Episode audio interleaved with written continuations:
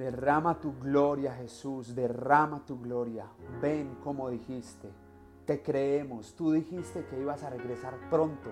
Te creemos que regresas y que en este momento estás con todos en casa. Jesús, te damos las gracias porque no te has olvidado de nosotros. Estás ahí pensando en cada uno de nosotros y por eso te queremos agradecer. Queremos que hoy esta palabra entre hasta lo más profundo de nuestro ser. Te pedimos que toda distracción se vaya en el nombre de Jesús, que todo entre en perfecta salud, que todo esté alineado en perfecta salud, no solamente física, sino también espiritual. También, Señor, que estemos en comunión contigo, para que la palabra que hoy tienes para nosotros sea llegada a lo más profundo de nuestro ser. Padre, te pido que en el nombre de Jesús si alguien está conectado hoy por primera vez a esta transmisión, entienda que tú eres todo. En ti hay plenitud de gozo. Te amamos y te bendecimos en el nombre de Cristo Jesús. Amén. Hola familia, ¿cómo están? De nuevamente, estamos nuevamente en casa. Nuevamente estamos en este lugar tan hermoso que Dios nos ha regalado. Sea que estés con tus familiares, sea que estés entre comillas solo, le damos gracias a Dios que hoy tú estás conectado a esta transmisión y que estás viendo esta prédica, esta palabra que Dios tiene para ti. Y quiero comenzar con algo.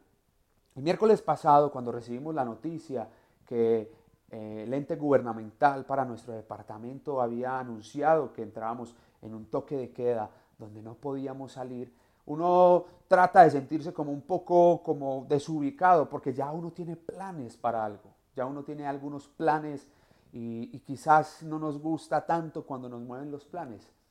En una de esas, de esos pensamientos que se me venían de cómo íbamos a hacer nuevamente, el Señor me decía, ya te entrené, ya te entrenamos, ya entrenamos a todos los chicos para que toquen desde casa, ya entrenamos a todos para que podamos hacer una transmisión y nunca dejemos de predicar la palabra de Dios.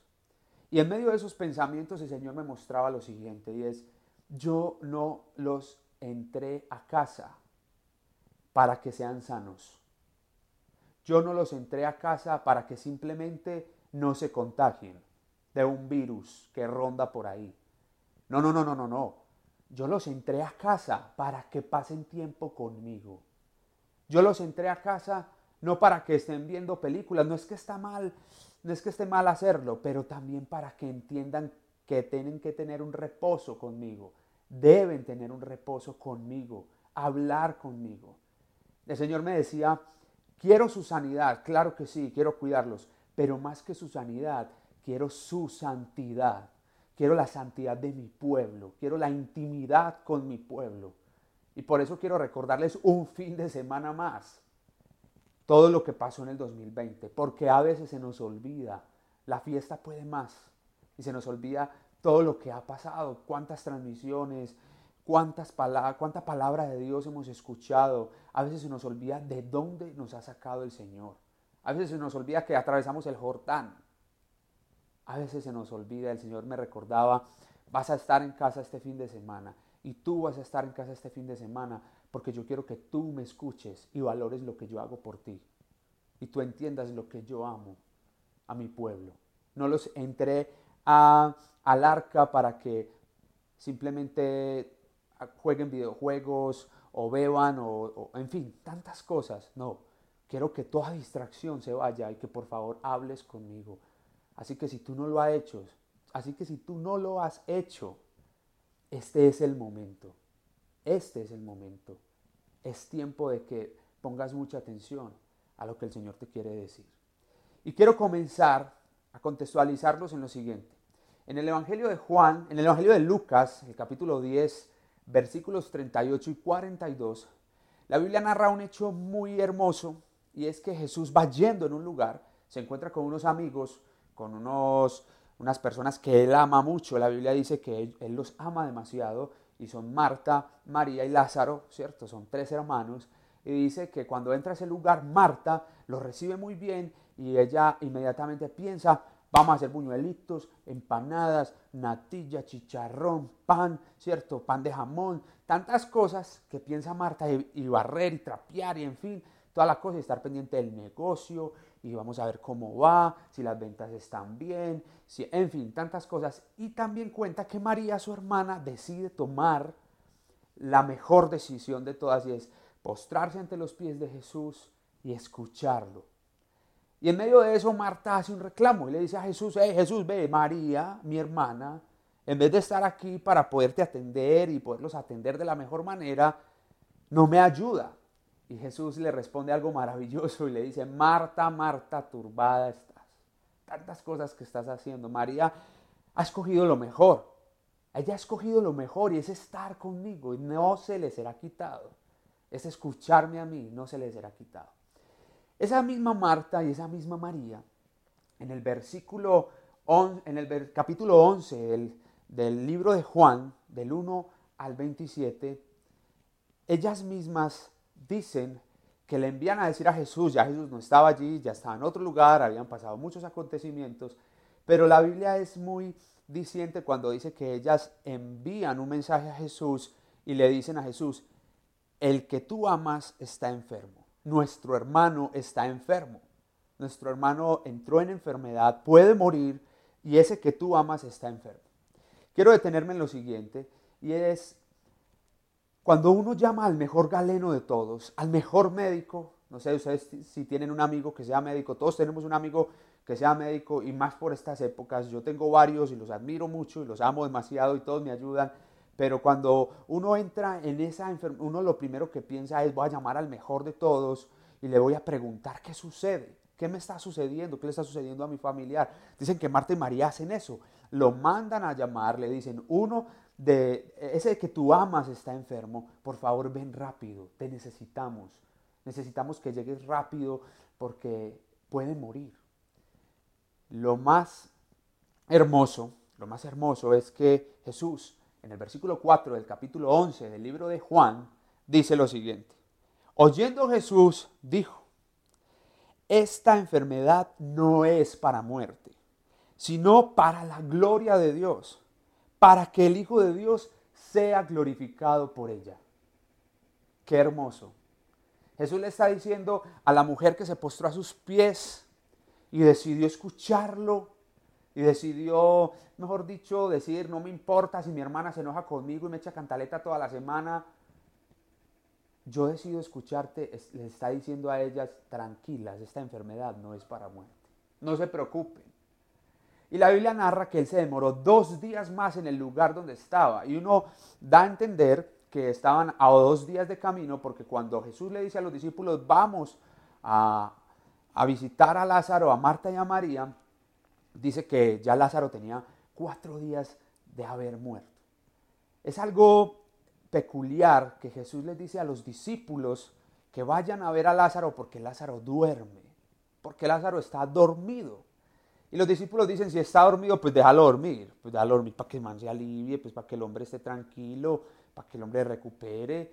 Pero ellos no entendían que el concepto de muerte y el concepto de enfermedad para Jesús no es el mismo concepto que nosotros tenemos. Ese no es, no es lo mismo para él. Para él era dormir. Él sabía que Lázaro iba a resucitar.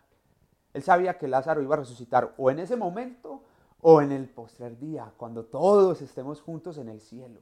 Jesús lo ha entendido, pero los discípulos no lo habían entendido y pensaban que estaba dormido. Entonces llega un momento en el que Jesús les dice, vamos pues, que el hombre está muerto, el hombre murió, entonces vámonos para allá, lleguemos a este lugar. Y la Biblia narra que cuando llegan a ese lugar, ya eh, el cadáver, ya llevaban cuatro días, ya estaba oliendo eh, no sé si a Paco Rabán o a Carolina Herrera, en fin, estaba hablando a muchas cosas que no eran buenas. Y en esto quiero centrarme. ¿Por qué quería narrarles este contexto?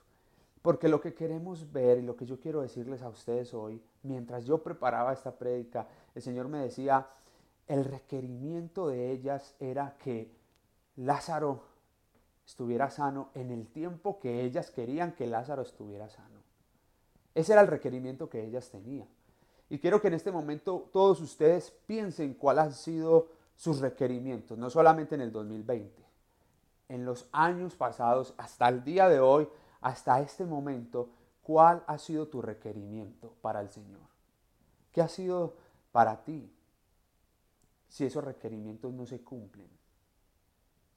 Y quiero narrarles lo siguiente, y es que buscando en el diccionario, requerimiento dice que es una petición de una cosa que se considera necesaria, especialmente si la hace una autoridad. Y debo confesarles que me ha dolido mucho reconocer que a veces yo mismo me he creído autoridad para Jesús. Muchas veces nos hemos creído autoridad para Él y requerimos un montón de cosas, como si nosotros estuviéramos dándole una orden, como si fuera un súbdito de nosotros. Y le he tenido que decir, Señor, perdóname, perdóname, porque tú sabes que necesito. Pero un requerimiento es como el requerer, lo requiero ya, ya, yo soy el que mando. Y así no funciona con Cristo. Él sabe que necesitas. Por eso la Biblia dice que el Espíritu Santo eh, intercede por nosotros con gemidos indecibles. Marta y María querían que su hermano fuera sano rápidamente. Y les voy a explicar por qué he sacado esta conclusión. Marta y María, en el versículo 21 del capítulo 11, dice que Marta le dice lo siguiente. Por favor, pongan mucha atención. Dice, Mar y Marta dijo a Jesús, cuando ya Jesús había llegado, estaba cerca de la tumba de Lázaro.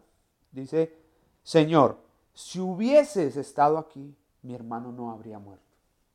Si hubieses estado aquí, mi hermano estaría vivo. Y luego narra la Biblia en el versículo 32, capítulo 11 de Juan, dice, María, cuando llegó a donde estaba Jesús, al verle, se postró de nuevo a sus pies, diciéndole, Señor, si hubieses estado aquí, no habría muerto mi hermano. Me parece que la misma María que había estado a los pies de Jesús y sabía lo que Jesús era capaz de hacer, le hace este reclamo. Si tú hubieras estado aquí, mi hermano no habría muerto. Si tú hubieras estado aquí, mi esposo no me hubiera tratado mal. Si tú hubieras, si tú hubieras estado aquí, mi novio no me hubiera ultrajado, no me hubiera dejado, no me hubiera engañado. Si tú hubieras estado aquí, mi hijo no, no fuera un vicioso, no estaría en las calles tergiversando su identidad. Si tú hubieras estado aquí, Jesús, no hubiera perdido el apartamento. Si tú hubieras estado aquí, Jesús, yo hubiera perdonado a ese líder que me hizo daño. Si tú hubieras estado, si tú hubieras estado, mi requerimiento no fue cumplido, Jesús. O sea que tú qué estás haciendo? Es como dándole una orden a Jesús. Y me parece triste porque hay varios versículos en la Biblia que dice que Jesús lloró.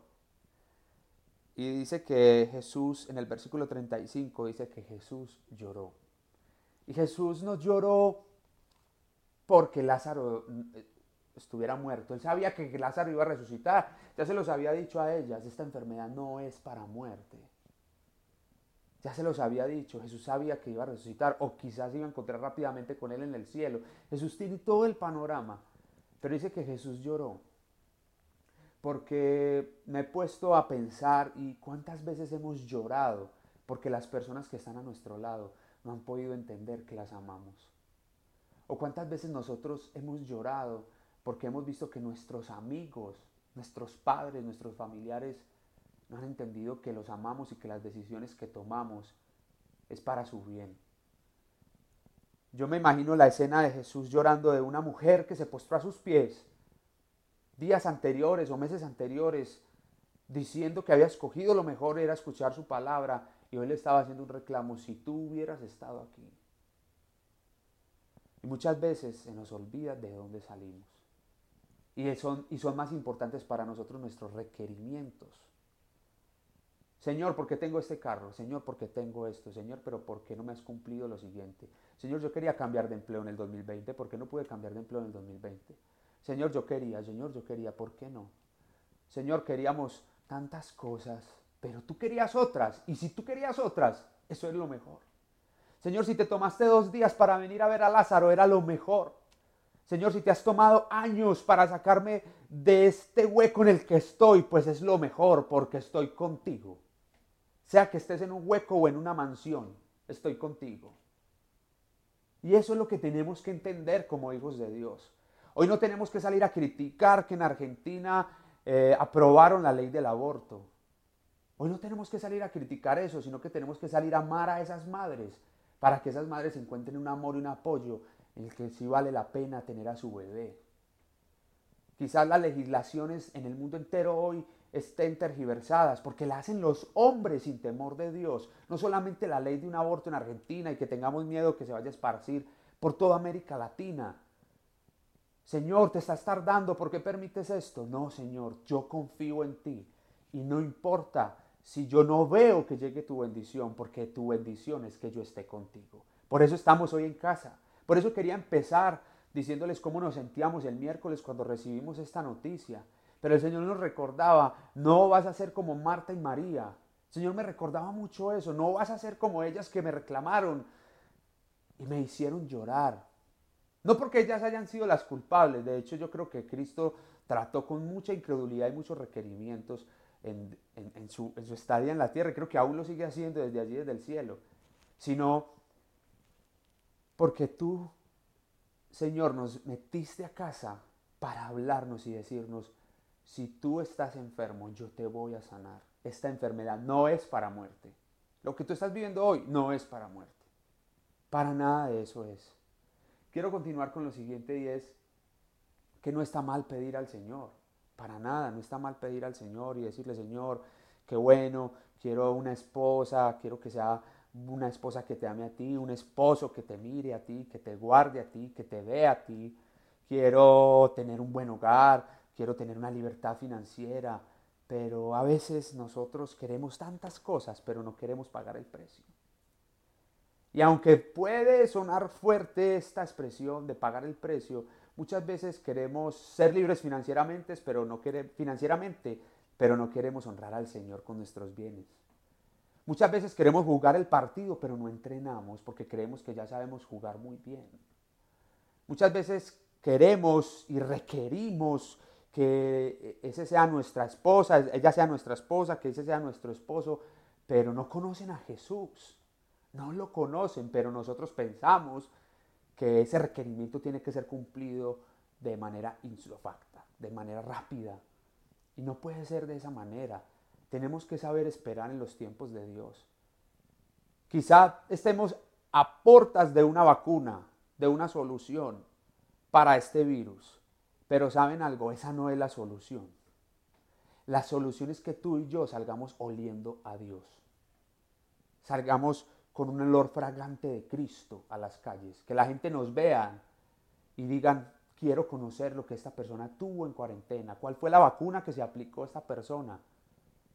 Que no salgamos con tantos requerimientos, sino con muchos agradecimientos. Tanto requerimiento, tanto requerimiento. Sí, Señor, está bien, yo te quiero pedir, pero yo te quiero agradecer. Yo te quiero agradecer porque hoy estoy viendo esta prédica y no me he enfermado o ya pasé esta, esta enfermedad o quizás la estoy padeciendo en este momento o quizás tengo otras, otros problemas que no sé cómo enfrentarlos y para eso hay muchas personas que te quieren ayudar, te queremos ayudar.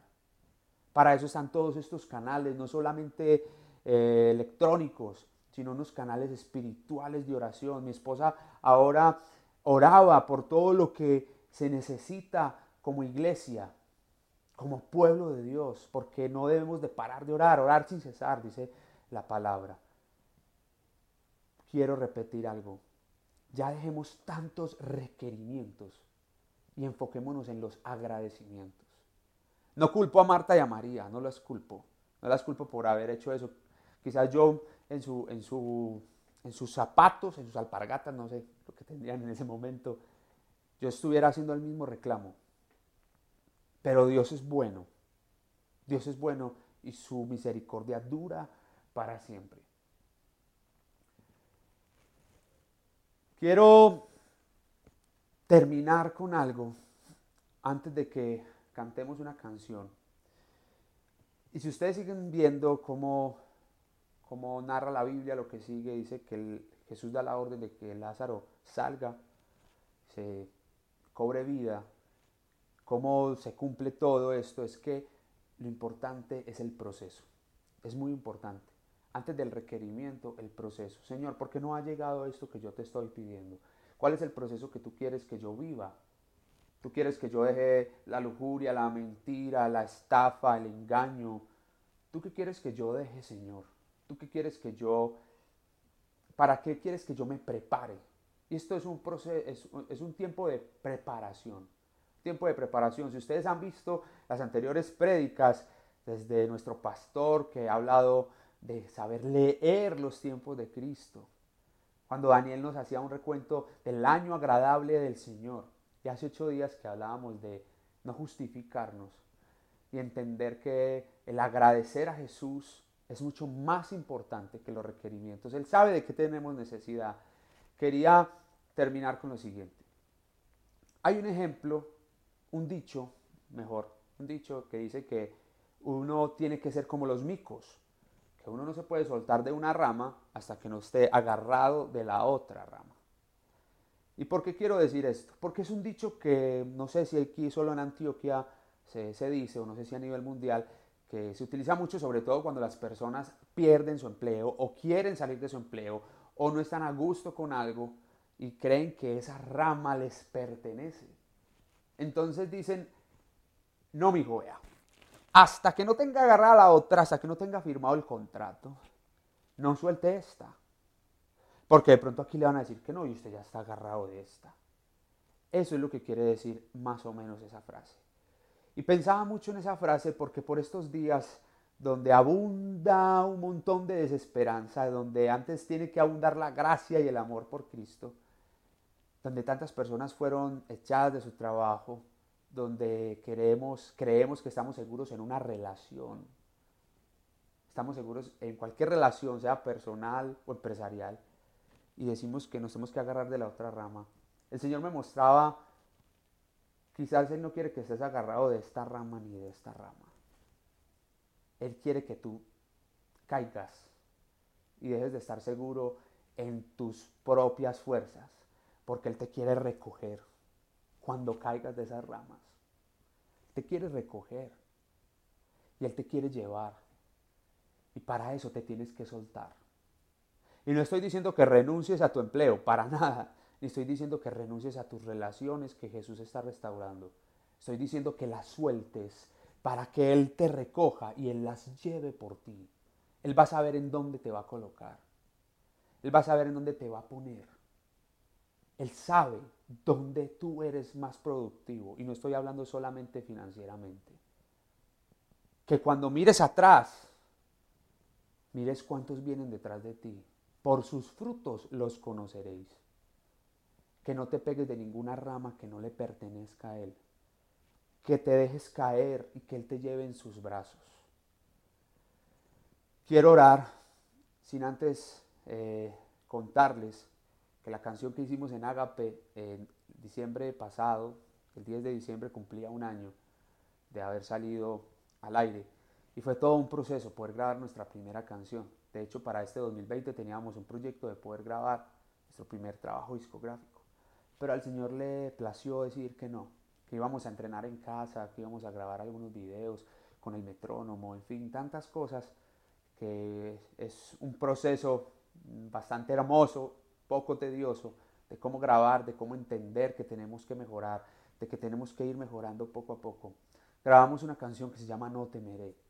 Y quiero que oremos conforme a eso, de no temer, de que ya los requerimientos, así como Marta lo hicieron, de que su hermano fuera sano como ellas querían, fue sano como Cristo quiso, nosotros eh, sepamos que a Dios no se le escapa absolutamente nada y que esos requerimientos ya van a caer por tierra y van a estar en nuestro corazón los agradecimientos para entender que Él nos va a dar lo que necesitemos y vamos a aprender a contentarnos cualquiera que sea nuestra situación.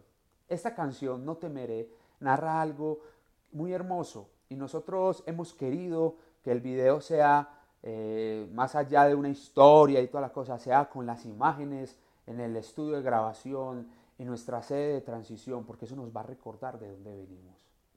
¿De dónde venimos?